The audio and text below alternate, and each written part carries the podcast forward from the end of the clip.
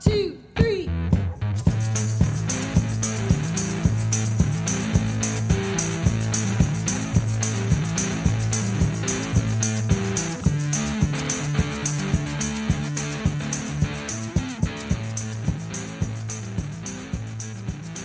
Hi, I'm Gary David. And I'm Adam Gamwell. Welcome to Experience by Design, the podcast where we explore experience designs of all kinds. Now, what does Chips and Salsa, Meow Wolf, and Burning Man all have in common? Hmm. On the one hand, it might not seem like much. On the other hand, what they all share is that they're part of what our guest calls the experiential palette. Now, when speaking of a palate, we can think of a palette as one's taste.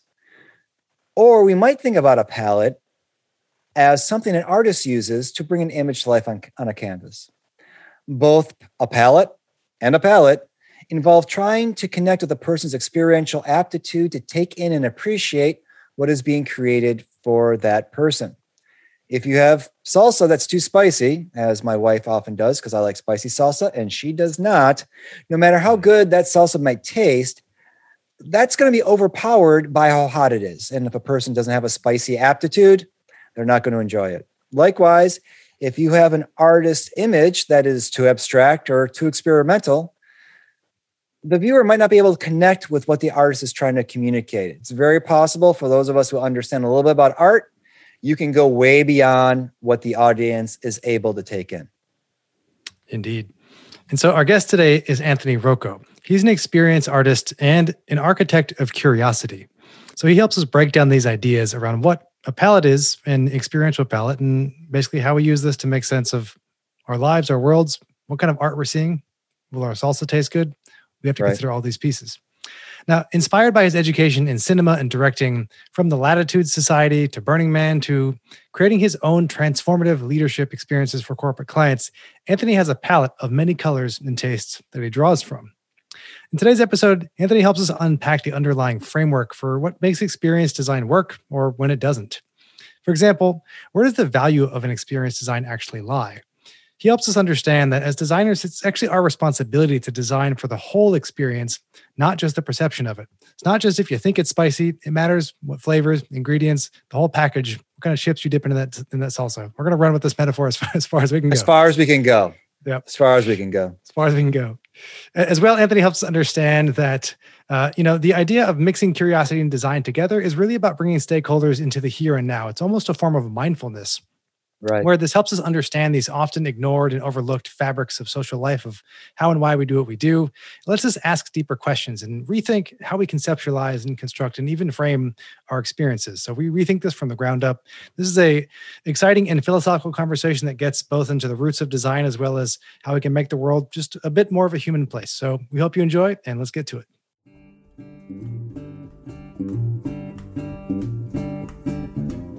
See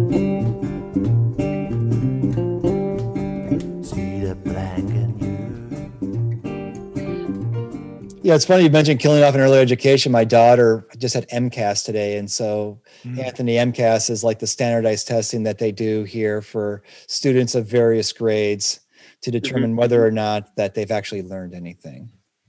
And so my I said to my daughter, you know, so what goes on today? She's like, well, we have three hours or it might have been six hours to do this mm. test. It won't take me that long. What are you gonna do with the rest of your time? I don't know. Just read a book. Yeah.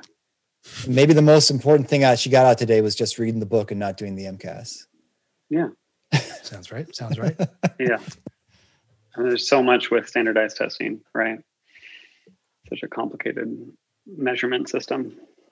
Is it a measurement system? I mean, that's that's, that's a good place to start. Yeah. I mean, it's usually uh, my understanding of standardized tests as as a product of American public school was that uh, at the time that I was going through the public school system, that standardized tests were used to allocate funds um, and all sorts of weird things. And there's a lot of implications with um, socioeconomic and racial things, and and the way standardized tests don't really uh, aren't designed with those considerations in place. Right.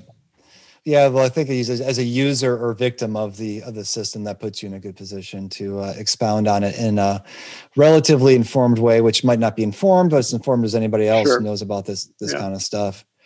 So I appreciate that perspective.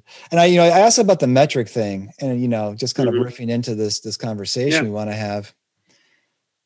You know, I just had I was chatting with a friend of mine who specializes in CX metrics last night, and it's this question about how do we measure, you know, the, perce- the perception of an experience versus the interaction of Mm. people with a thing that actually creates an experience. And we were kind of the Mm. dialoguing around, you know, not which is more important, but you know, kind of which is more important, right? So much work is Mhm. on perception of. It's only with the perception you had of it, and not as much attention on the actual thing that what that happened that occurred, right? Mhm. And I don't, you know, I'm not asking you you for the answer unless you have the answer. Do you have the answer for that? Um, the there is no answer. Well, is the then, for, Uh, Well, you know, that's always that's always well, often the answer. that's disappointing. I But, I was hoping you had the my, I, answer. know, I know, but that's that's the that's the disappointing real answer. Uh, the my my bias is that it's very easy to uh, want the perception to be more valuable than the experience because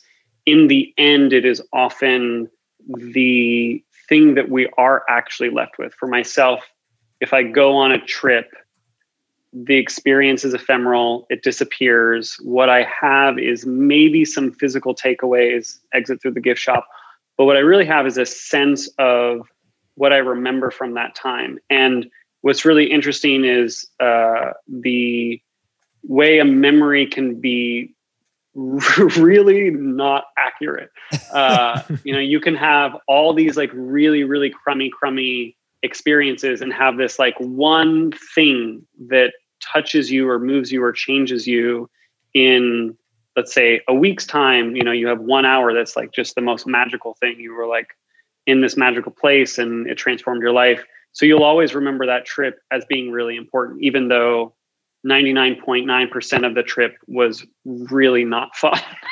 Real the experience was not enjoyable uh, on any level. So that sort of thing but that doesn't excuse us as designers or experienced designers or in whatever way to then just say well well we'll only design for the memory of the thing. Right. uh, because then that sort of shoves off responsibility of what it is to actually show up in the moment along along the way. Um, and even if i'm a big believer that even if memory isn't there that there's a subtler impression made and you won't necessarily be able to recall it in the way that we measure memory.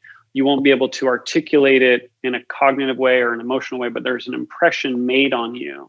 And and you can track that in certain customer experiences high touch things where you might not be able to articulate what it was about the thing. I think fine dining is oftentimes used as an, as an example of this but it's like the the subtlety of the way that a piece of flatware feels in your hand you most people their experiential palette is not going to be able to track that that made a difference but it leaves a very subtle impression Mhm. and if enough, enough of those add up then people will be left with an impression that's very valuable but maybe not be able to recall it end of pontification no, I like the pontification. Mic drop. Yeah, right. Um, well, thank, actually- thanks for thanks for joining us today. That's all we have. No. No, actually, I, I really, I'm, I'm actually really curious. I'd love to hear you unpack a little bit about this idea of Sure. the experiential palette, um, Sure. and like how might we cultivate people to. I love this that idea. It's like you know, thinking I'm thinking of like a wine sommelier. Like I, I can taste Yeah, notes of absolutely tobacco, but like how do we how do we develop that experiential palate absolutely um, i'm going to put my cat out for a second and then answer the question is the This is the experience of doing inter- interviews at home Multi-species Um, interviews.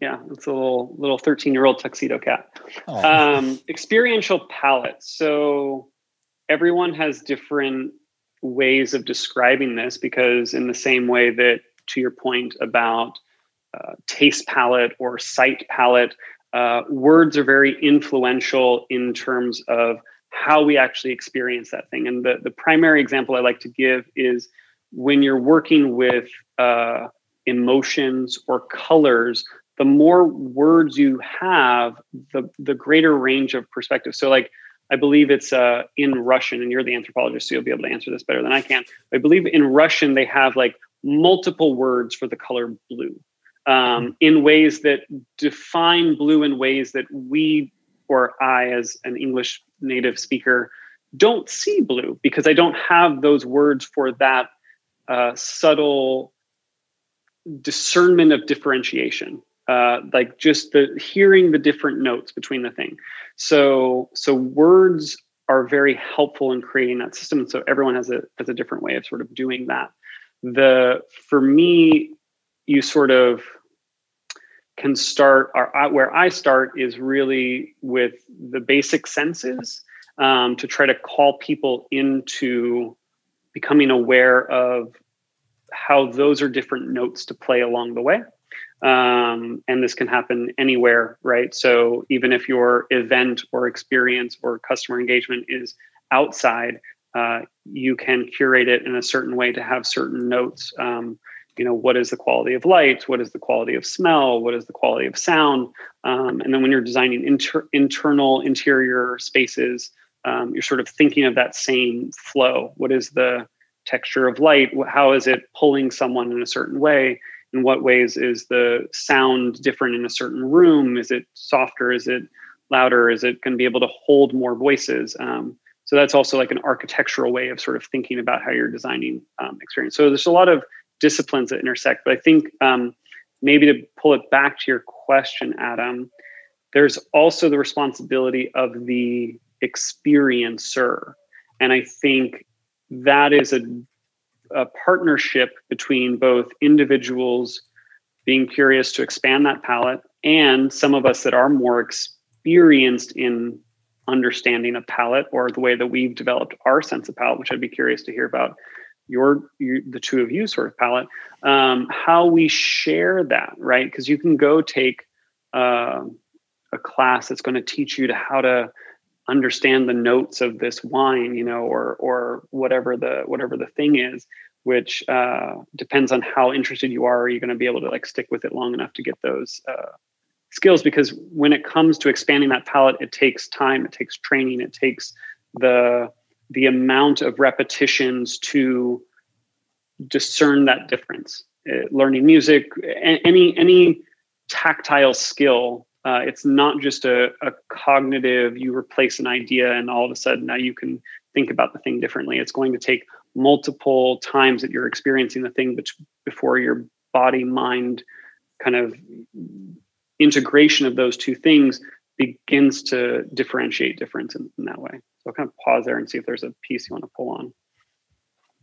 Yeah, um, all of it. No, uh, yeah, I, I, totally. You know, but I think they're, they're actually that that is that's fascinating, and I appreciate that that unpacking of that. And it's like a, one thing that strikes me there is, uh, you know, one I like this idea that it's it's the responsibility of the experiencer to, uh, I don't know, we might say grow in consciousness of of yeah. know, that which is that they're experiencing. Um, yeah. And so I think uh, you know, I want to I want to kind of dig further than that, but I also I also want to juxtapose it in a future question at some point about yeah. how do we how do we balance that with the designer, right? That is also yeah. curating the space or the experience um, that is intentionally, to your point, adding blue light to give a, a feeling of a tone in a space, you know.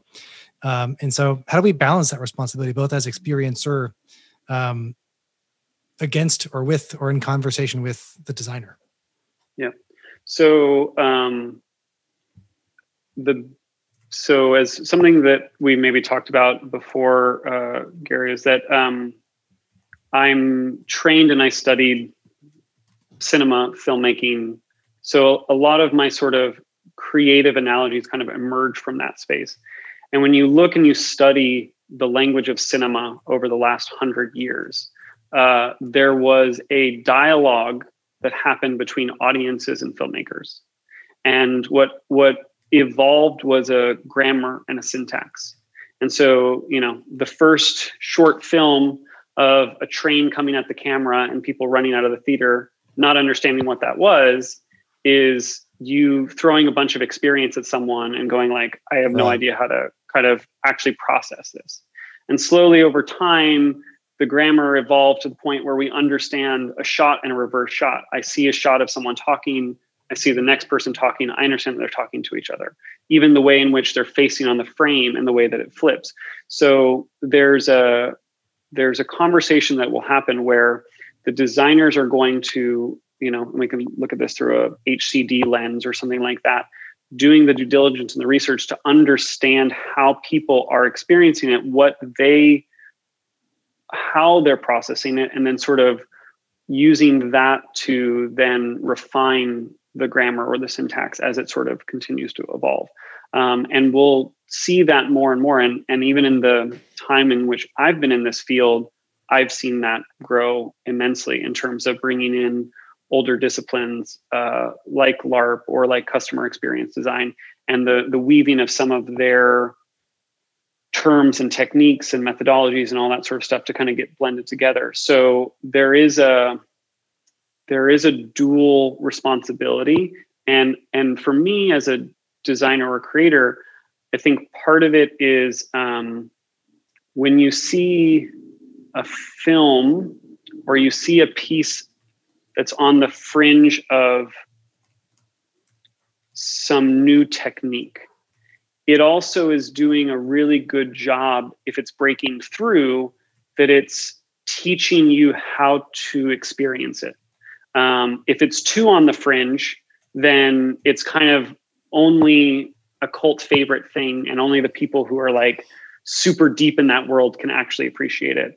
But um, the way in which you can pause at certain moments and invite people to just notice what they're experiencing or or kind of train them in a little bit of a way to like appreciate the thing. And and it's and it's very subtle. It's the same way that if i went to a fine dinner and you know really good food and really good drink was was set on the table we could very quickly dive into a really beautiful conversation even like the conversation we're having right now and just kind of eat everything. And we would know it was really good but if there was the chef there and there was, you know, someone who was like from the farm and they had us pause after each dish with a little bit of conversation and just like told us a little bit about it and asked, what do you notice? And even mm-hmm. if my palate isn't super expanded, I'm going to be able to stop and pause and kind of like check in.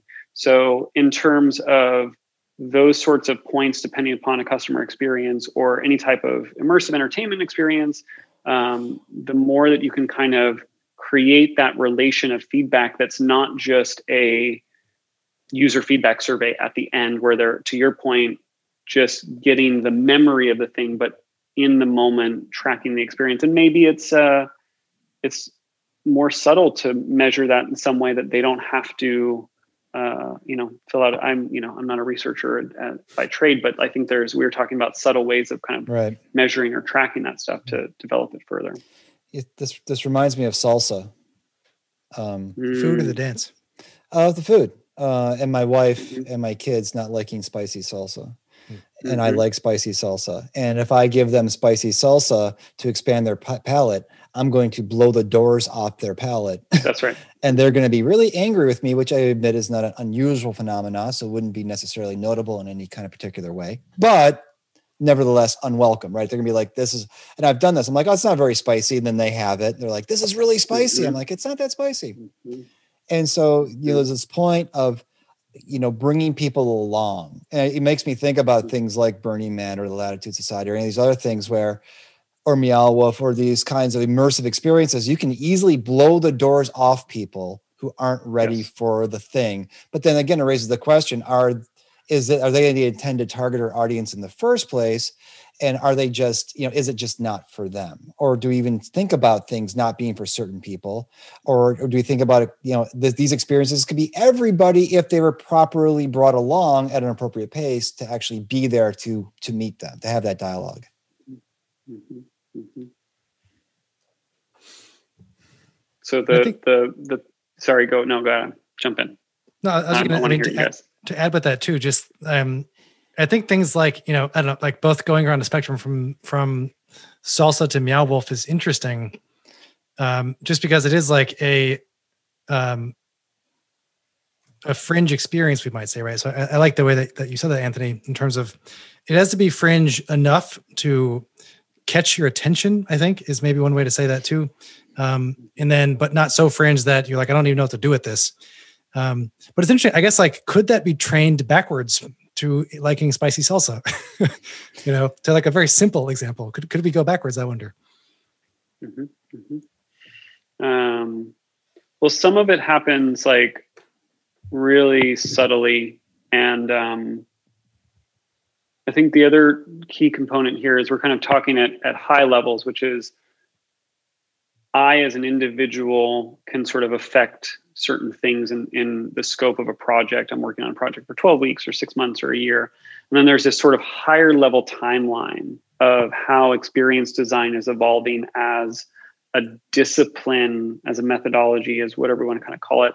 Um, and we see those sorts of generational changes in a different way that no one person or one company or one thing is going to necessarily train, but it's this more organic thing. And and for me, I think um, something my team was talking about earlier this week was the subtlety of how a design choice like using a fingerprint to unlock a phone has subtly shifted this thing that is usually identified with like the only time that I'm getting my fingerprinted is for like I'm taken in to get booked because right. I've been arrested or I'm I'm you know having to do it for some sort of like high level government document like a passport and now I just casually do it however many times a day and the quickness at which a generation that grows up with that will never know the previous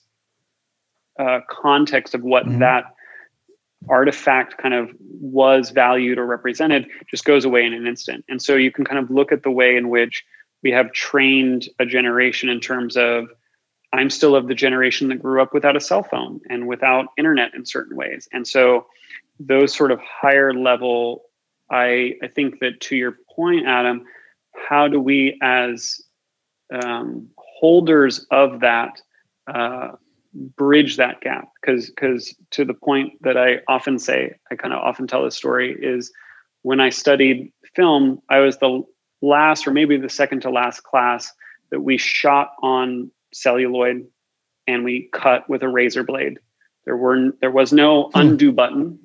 Um, you had to learn how to plan everything analog, shoot analog, edit analog, project analog, and so the design thinking brain that is developed when you have analog tools is a very different the sharpness of the way in which i had to kind of plan things is very different than with undo. Now undo is a magical it's a magical wand that i can then use but it it um there's there's this kind of connecting of those analog and digital worlds. And i think there's a really beautiful opportunity for designers as we're mentoring and and you know doing this sort of changing into future generations of how do we even if we're not helping the customer experience or expand their palette i think in the growing of you know budding designers in any discipline there's going to be a showing them the value of understanding analog beauty that isn't just digital. And and that there's a learning process also. I learn a lot about the beauties of what digital can do and and those who are in a slightly different generation than me show me and i remain open to learning from them. And so i think there's a reciprocal process there in growth. Mm-hmm.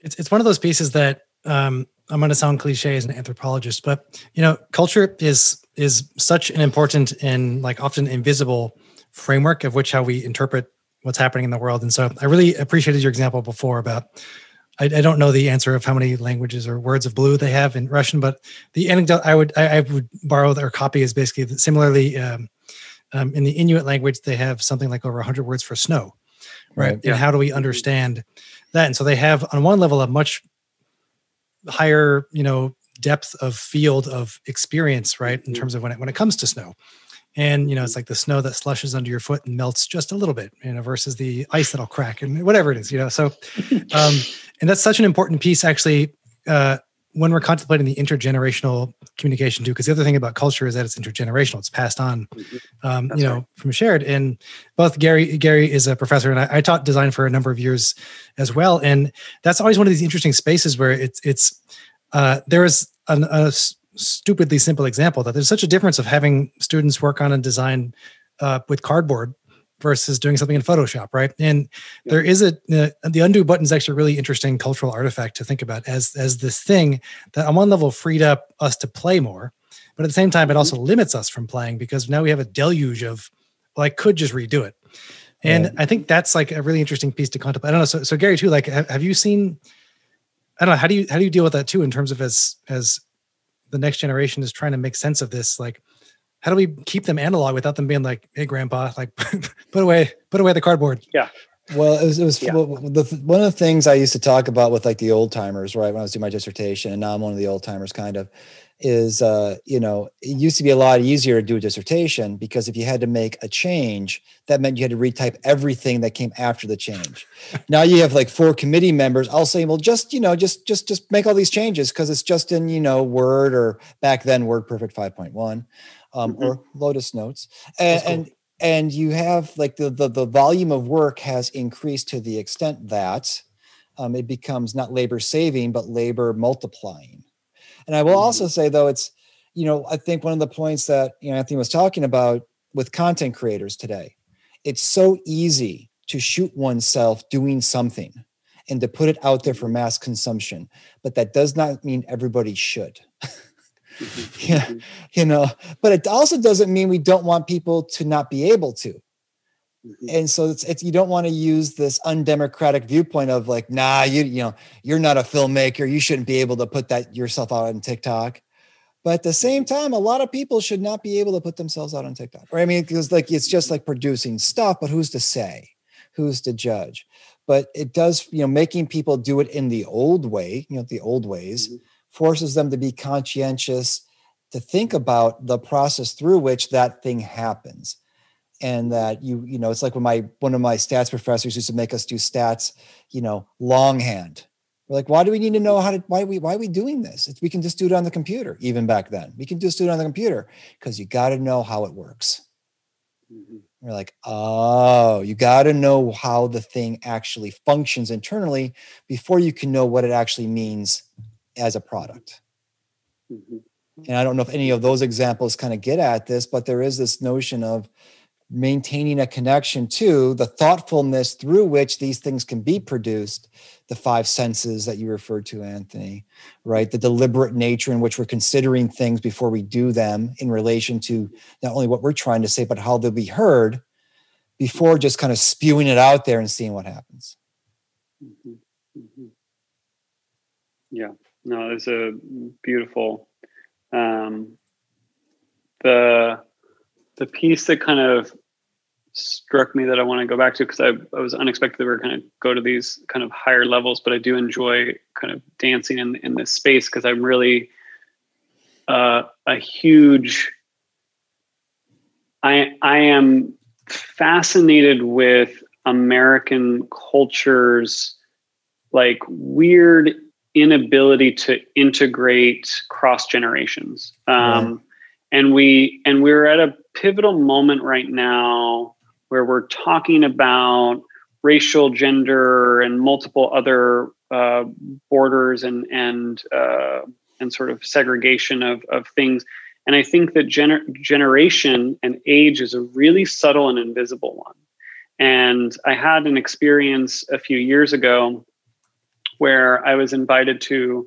I mean, there's a much more magical story that I don't have time to fully go into, but it's pretty lovely. But basically, I got invited to a dinner party thrown by uh, a couple in their 70s who have been married for 40 years, are both fascinating, just humans. One was a an astrophysicist, you know, sort of working for the government uh, post Manhattan project. Other Wow. one is involved in antiquarian papers and all sorts of like beautiful ephemera and things. Just fascinating humans. And they collected a dinner party where there was there was maybe ten of us, and almost every single generation was represented. Um, everyone from teenagers all the way to the 70s, and they were none of them were family. Um, they were all all some were artists, some were other professionals. We were all just kind of a, a random, and they do these dinners constantly. And what we learned was that they really love learning from a multi-generational multi-generational conversation because you there's always more to learn and and it really inspired me that someone in their 70s can be looking at someone in a very different way than the way that I experienced elderhood as a teenager when oftentimes people weren't listening to me right. when I would say like this stuff's messed up right. and and not actually like listen to me or or things like that and actually just like take time listen hear the perspective also share my story share my wisdom and that sort of stuff and I was like there's not been many times other than maybe family context where I'm sitting with multiple generations that are all actually wanting to have a, a shared dialogue. I, one of the things I just I just was talking about this last time with this friend of mine because she was asking me, you know, like, what's this Twitch thing? Like, what do you get out of it? Like, why bother yeah. doing it? And I said, it's the only place I've seen where intergenerational interaction happens with regularity. Yeah. And it's been mm. fascinating to see this because I've when I stream, sometimes I have 18 year olds up until people that are my age or older, 60 year olds. I've been on other streams just watching the same kind of thing. And you you get a very similar dynamic, not as necessarily rich per se as your dinner party, but you do get this sharing of experiences and perspectives in this kind of almost neutral landscape where no one's claiming that one is privileged over the other. And I, I was trying to think of what spaces in contemporary life do we have available to us for this to happen? And I really couldn't think of any other than now your dinner party. So now I have another example. Mm-hmm. So other than doing that, you know, and going on Twitch, I'm like, well, where, where, like, where do we, where do we talk across generations and how do we think about how we bring those generational lenses to the experiences that we're having mm-hmm. and then the perceptions we have around those interactions and those touch point moments that then create these memories? That's a, that's a solid question. As Anthony, I, I, would, I would kind of pitch that to you and, and think about, you know, in, in do you have any examples or any any kind of ruminations even of um, how do you consider age when you're working on a project or like have there been any projects you've worked on that age has been an explicit uh, condition to think through um, in terms of how we put together an experience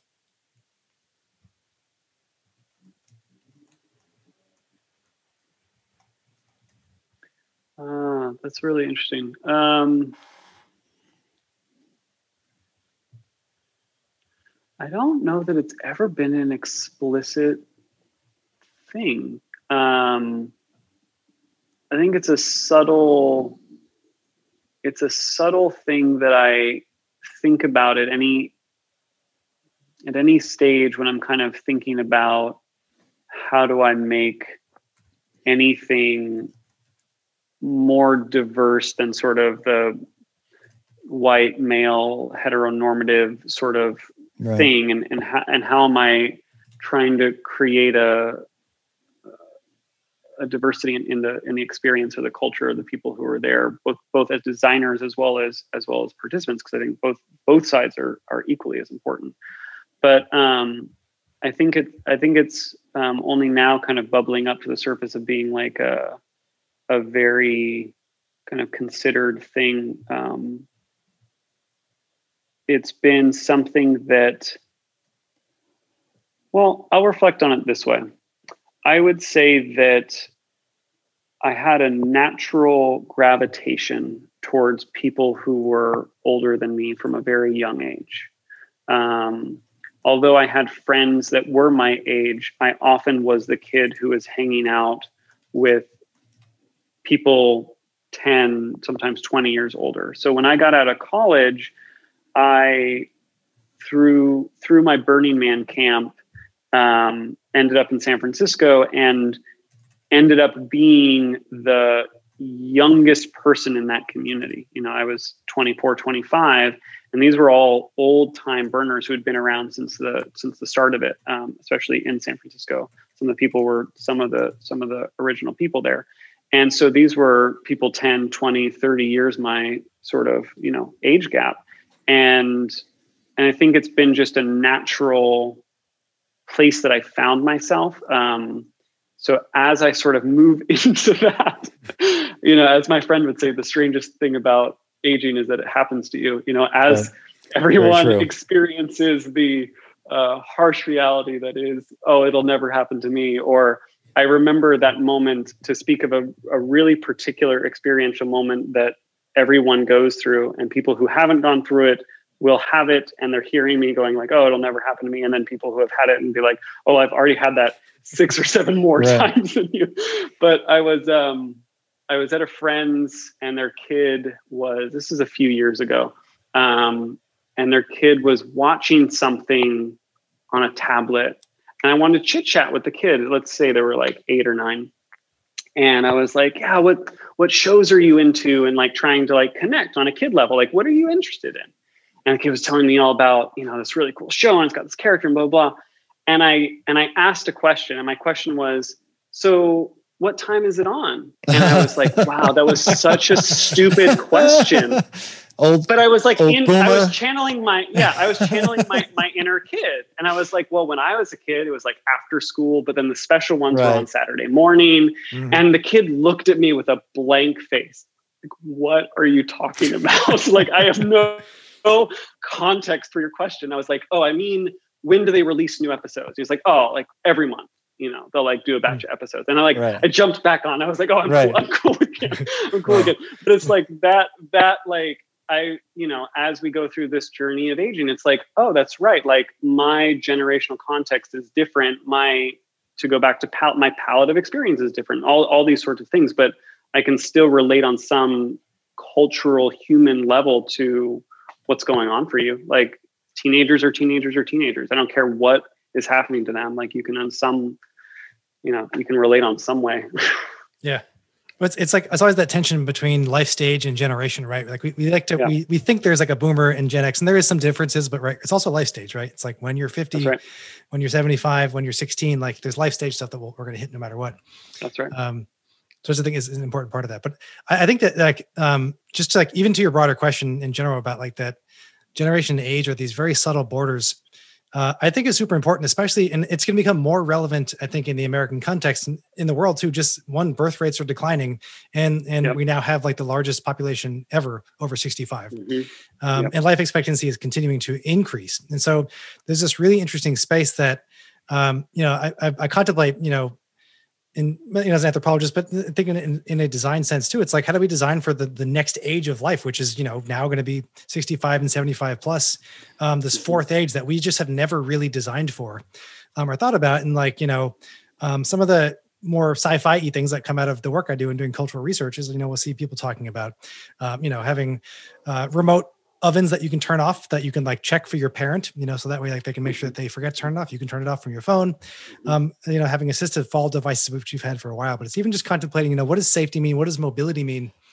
Um, but i mean the, flip side too as um, this de- declining birth rate is such an interesting piece of this conversation too because younger people are not having kids as often because it's expensive and the world is crazy um, for mm-hmm. various other reasons. And so i don't know i mean like so I guess and I have 40, 400 questions, but just like, how do we think about this, this idea of like what direction, because one, it is important to think like, you know, how do we design for this new fourth age? But then at the same time, how do we, you know, there's, there is a question also around like, what is the next generation? If, if there's fewer of us, which the earth could definitely use fewer people, it seems on some level, but, um, you know, separate issue, but just like, you know, how do we, how do we contemplate these two things of like, there's more of us that are older, there's fewer of us that are younger um, what does that mean for for design and how we're like shaping experiences?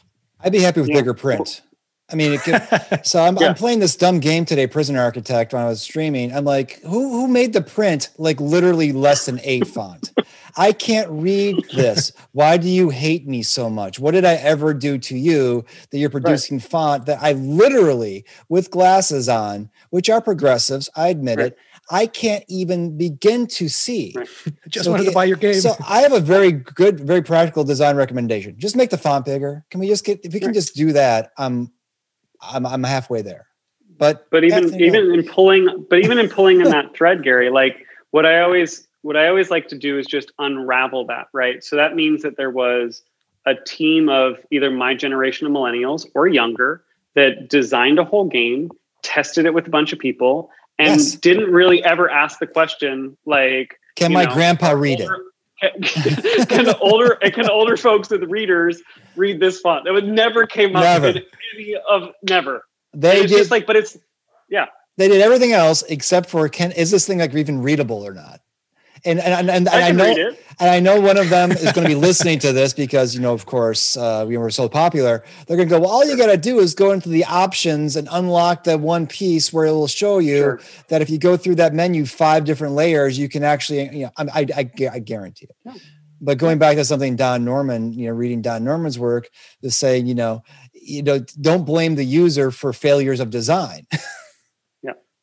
Yeah. You know, Right, so don't blame the old guy for going, why does my VCR keep blinking 12? Kids, VCR, Google that. It was an old technology we used to use to record shows. It's really cool, actually. It's a physical magnetic tape that you would insert into a box. It's bonkers, actually, when you think about it. Uh, and you could preserve it by picking off a plastic tab. well, I, I did a whole stream where I was talking about a floppy disk where we used to save the floppy disk by cutting a notch with scissors into Yeah. the plastic, Sure. and then you would just make it. You could write over it by just taking some tape and putting it back over that notch you would cut. They're like, "What kind of voodoo is this?" I'm like, "It was a magical time." It's I can't magical time. Ma- Magical magical time. time. the the intersection of analog and digital.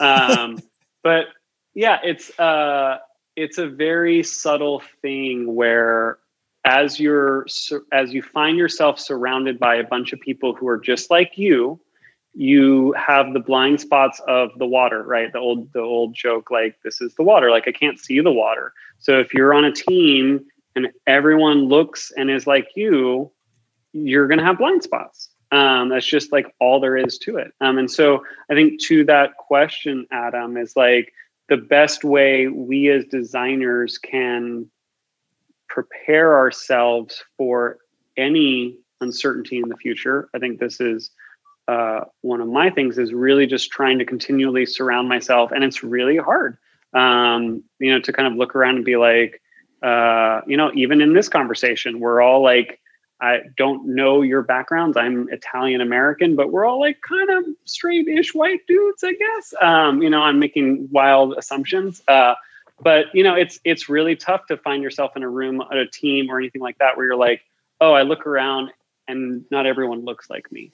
Um, and that's going to actually give, if we think of it in terms of biological advantage, any biological system that has more diversity or or something is going to inherently be more resilient no matter what the ecological state is. It's going to have more ability to adapt faster um, to any need that is presented. And so, if we think of building design teams and and uh, projects that way, you're you're not just doing it because it's morally or ethically or any of these sort of like cognitive or emotional reasons. It's like kind of from a base like biological, physical survivability functionality. It's like this is actually way more resilient than than the opposite uh, in in the long term.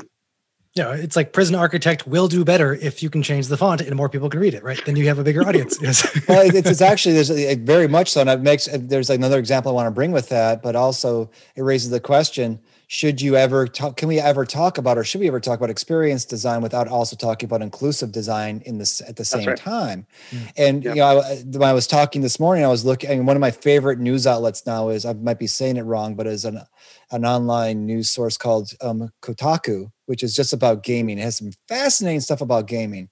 You know, I'm, I'm coming into gaming about you know 30 years late here, but one of the things I talked about was the, the the rise of the number of female gamers, right? Who are one of the things they're looking for, and they did a study across different kinds of national contexts. What they're looking for, and one of the things they're looking for is social relationship. Well, if you're a female gamer, it's hard to go online to find social relationships when you're getting spammed and attacked by a bunch of guys who are you know targeting you because you're a woman and so how Yep. do how do how do games and one of the things that women do one of the studies showed was they don't present as women in their identities online but games having to think about if we want to make this if we want to increase sales forget about the morality we just want to increase sales we got to make this a safe space. How do we do that? It- you know how do we create experiences that are welcoming and inclusive going back to the palate thing? So you there is a ramp into this world that isn't just from zero to a hundred from mild to spicy so such so that you're blown out and you never want to go back again. Mhm, mhm. And and when I've worked with game companies in the past, the number one again trying to help them see the water, the number one thing that I would sort of point to is like, well, you don't have any women on your team. Right. like like just at at let's start there because a woman, especially a woman gamer, uh, or pick pick any you know uh, identity, is going to be able to have a personal experience of what that is like um, in that community, experiencing those sorts of things, and how do you then design around or or with those challenges um, to present a situation that's going to kind of yeah get more people into that space.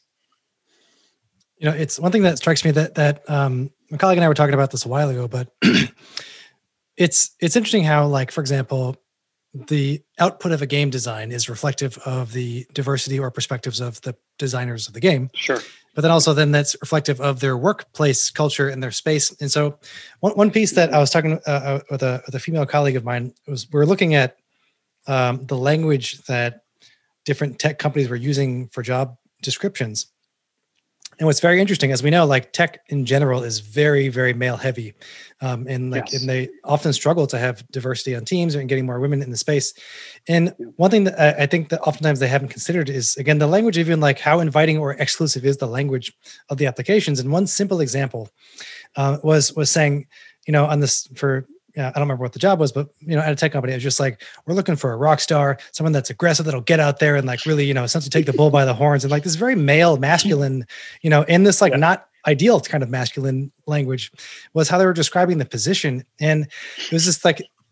I don't know that we laugh because it's like blatant to us, but then it's interesting that like the person that wrote that had never even thought, oh wait, like we want a rock star. It's like that's gonna attract one kind of person, you know. Yeah.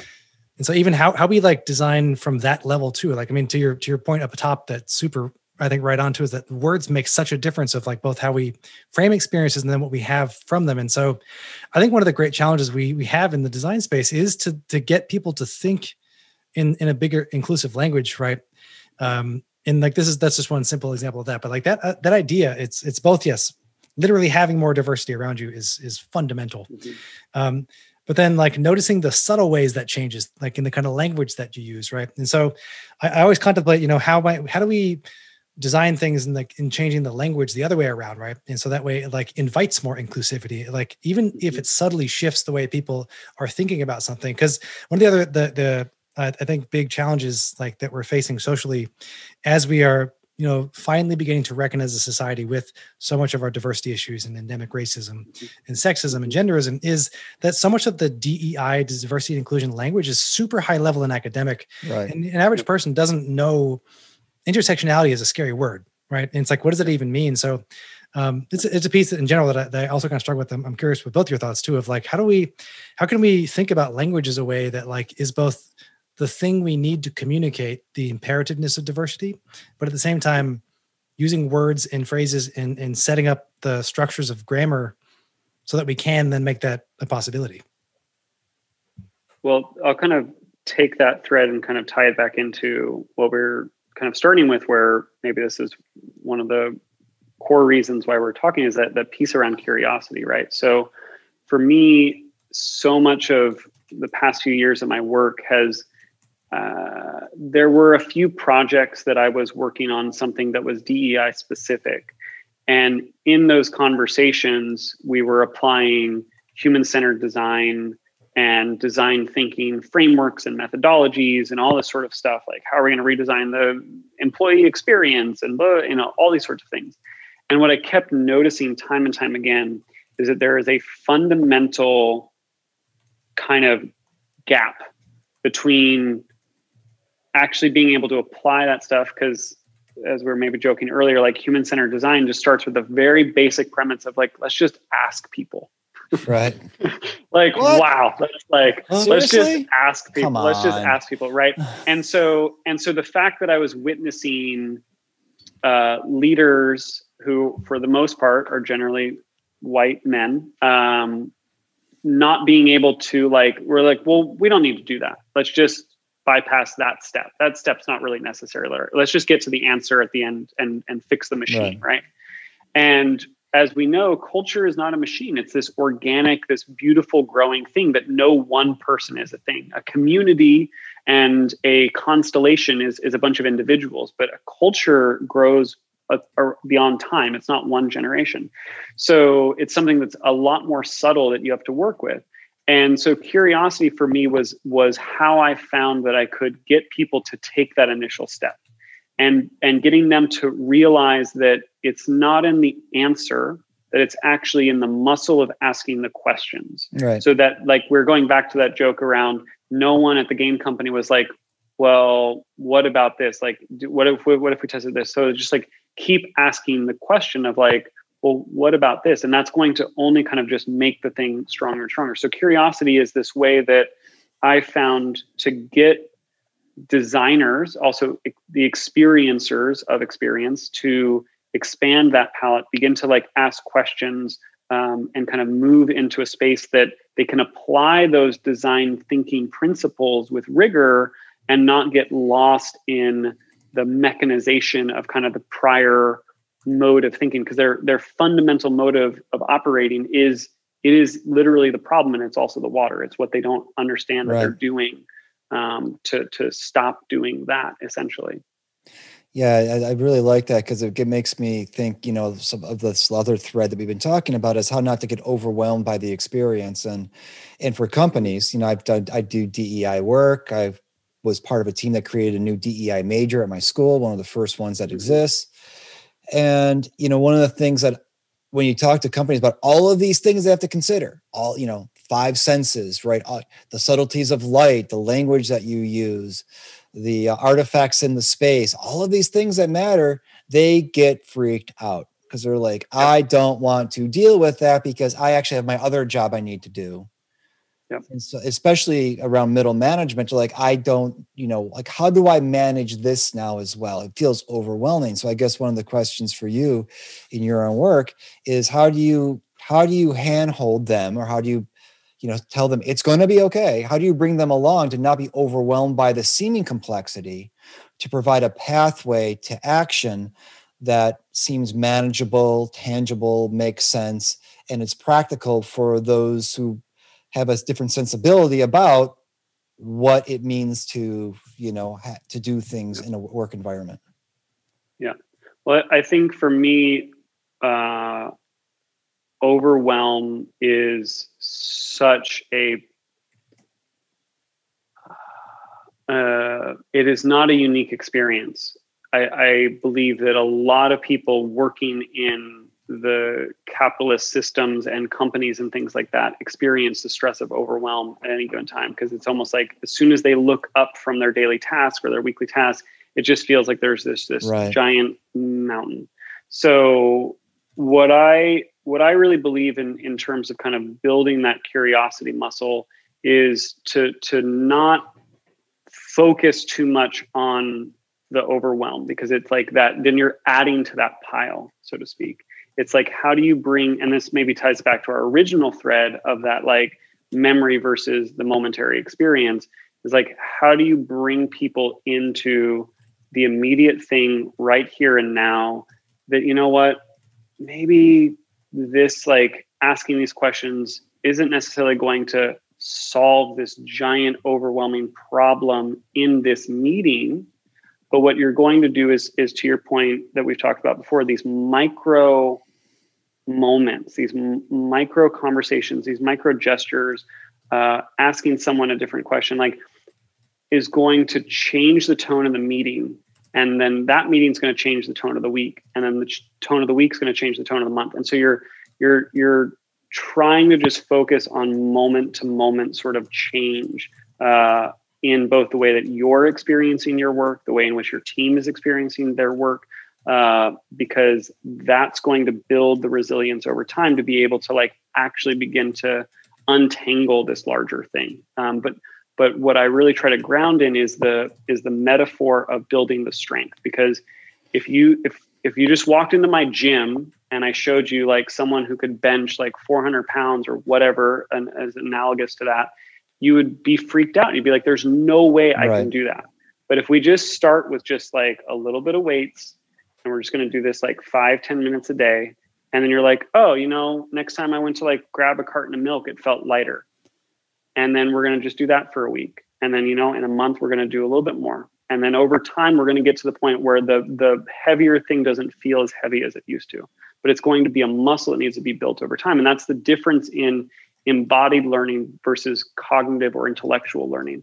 We can just pull in an idea and then process from there but we forget that deeper levels of design work at this higher systems level also requires a, a capacity for thinking that's different than what we've been trained to do. It's a type of thinking that requires asking questions, not just reinterpreting information and spitting out an answer.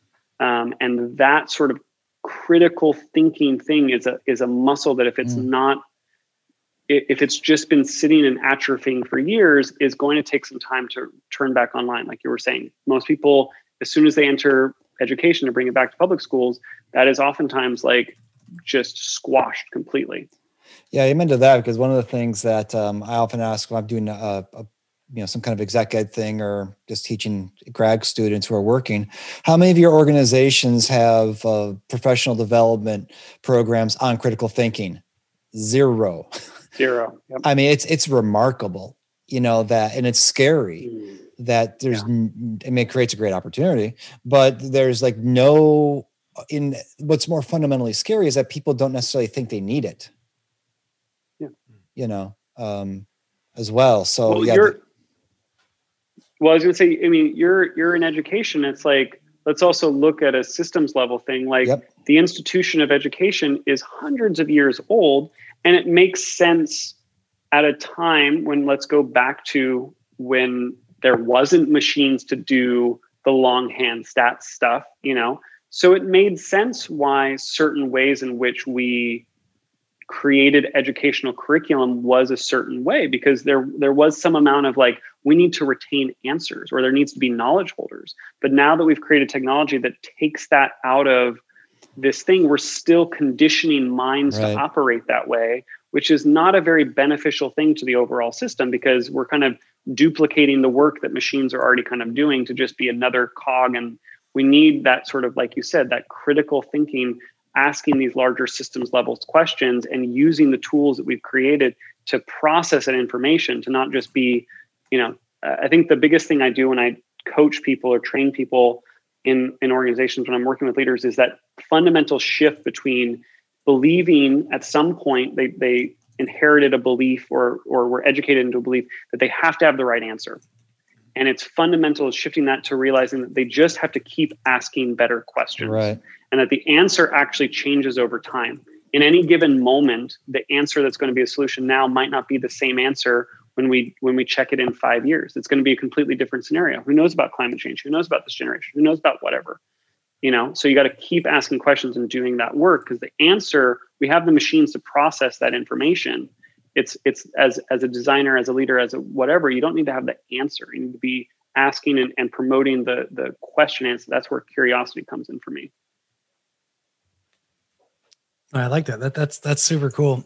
And i think that it's such a fundamentally important piece is how do we you know revoke or remove that idea that like i have to have the answer. I have to have that this it's and and there is some concrete answer right? And, and so it's interesting too because again this is still one of the the capacity for curiosity and and our you know human intuition is something that the machines also don't have. And that's why our value continues to be um, yes. you know imperative even as we automate different tasks and different pieces.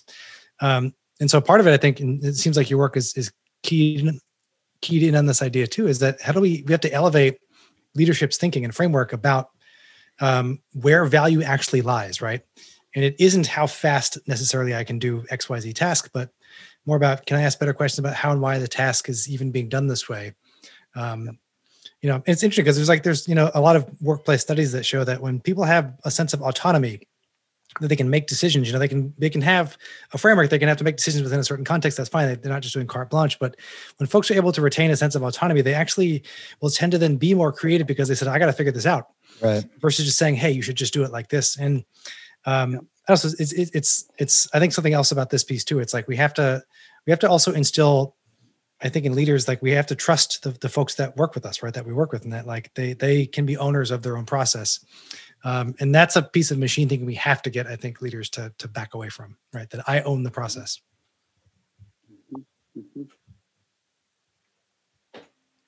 Well, I think that's uh, Adam might have the last word. Dangerous. I know, right? That never happens. Only when people no longer want to talk to him, they just walk away. that, that's that's yeah. They, they just walk away. Like okay, we're done here. but that's a different kind of last word.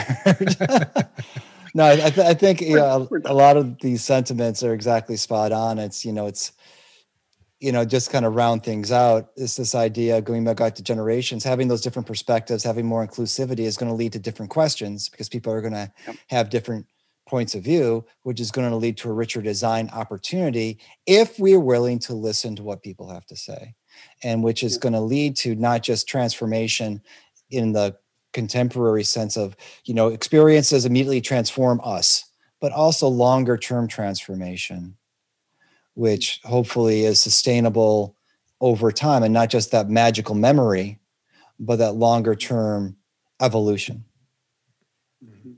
Mhm. I'll just tag and say I think that curiosity is evolution. So is that the did, did I get the last word should we I think give you I got think it. Anthony You should have got the last word yeah, Anthony, you should have the last word. Um, last words. There is no last words. Like the, the end. We'll, we'll we'll do this. The the end. Uh, Oh. to be continued. all the Russian words for blue go all, Go. all the um, yeah the the thing that i always try to instill in people and i think you'll really appreciate this as cultural anthropologists and and that thing is that the the amount of evolution that has happened in terms of our technology or culture or society or however you want to label it in the last hundred or so years it still has we have not fundamentally changed as like creatures as like tribal animals. And so there is something in my work that i try to really communicate to people that this timeless quality of what it means to be embodied humans um, and sharing life. Like no matter what happens like there's going to be these kind of core things. I think to your point curiosity is is one of those pieces that I, I really feel and believe that we can go far, far, far back, and there's still questions. And and looking up at the night sky and wondering what the stars are and having speculation about it. And even now, I can scientifically explain that they're giant balls of exploding hydrogen that are mass and scale that is I can't even comprehend. And and that doesn't that doesn't satisfy my curiosity. It's still just like mind blowing that that's even happening. And so I, I think really focusing on like the that that innate human ability and that it's very innate. Everyone, I believe, really as a child, we're we're animals who are meant to be curious. This is this is part of how we evolved to to kind of have uh, the way in which we became human. So there's this thing of just returning to that and going like, oh, I remember how to ride this bike. And this isn't just it's not just a a thing for fun. Although we can be playful about it, it can have great power in changing the way in which our lives are individually and at a larger level the system. Um, and so I'll leave it there with that. It's- it's- The end. that sounds like a great place to leave it Yeah, I awesome. really appreciate you taking that time, Anthony, to chat with us today. This is great to explore these wherever we went. Yeah. You too, Adam, Gary. Yeah, is uh, no, thank you for having me on. It was absolutely a delight getting to explore the threads. Um, I love the the stream of consciousness of it. It was very very delightful. So thank you for the experience. We'd like to thank Anthony Rocco for joining us today, and you can check out his training project, Architecting Curiosity, linked in the show notes below.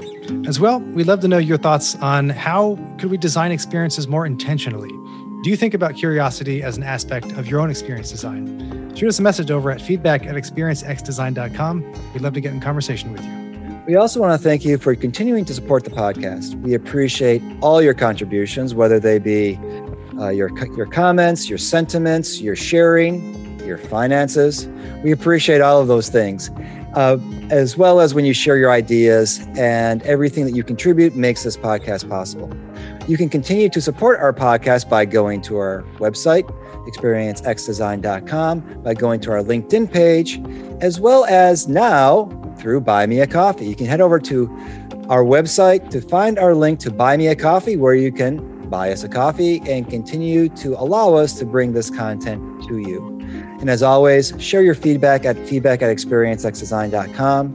If you want to subscribe, go over to our website. Just type in your email to stay up to date on all the Experience by Design news and make sure that you continue to be part of that conversation. And with that, we hope you are well, hope you are safe, hope you are happy, and we will see you next time on Experience by Design.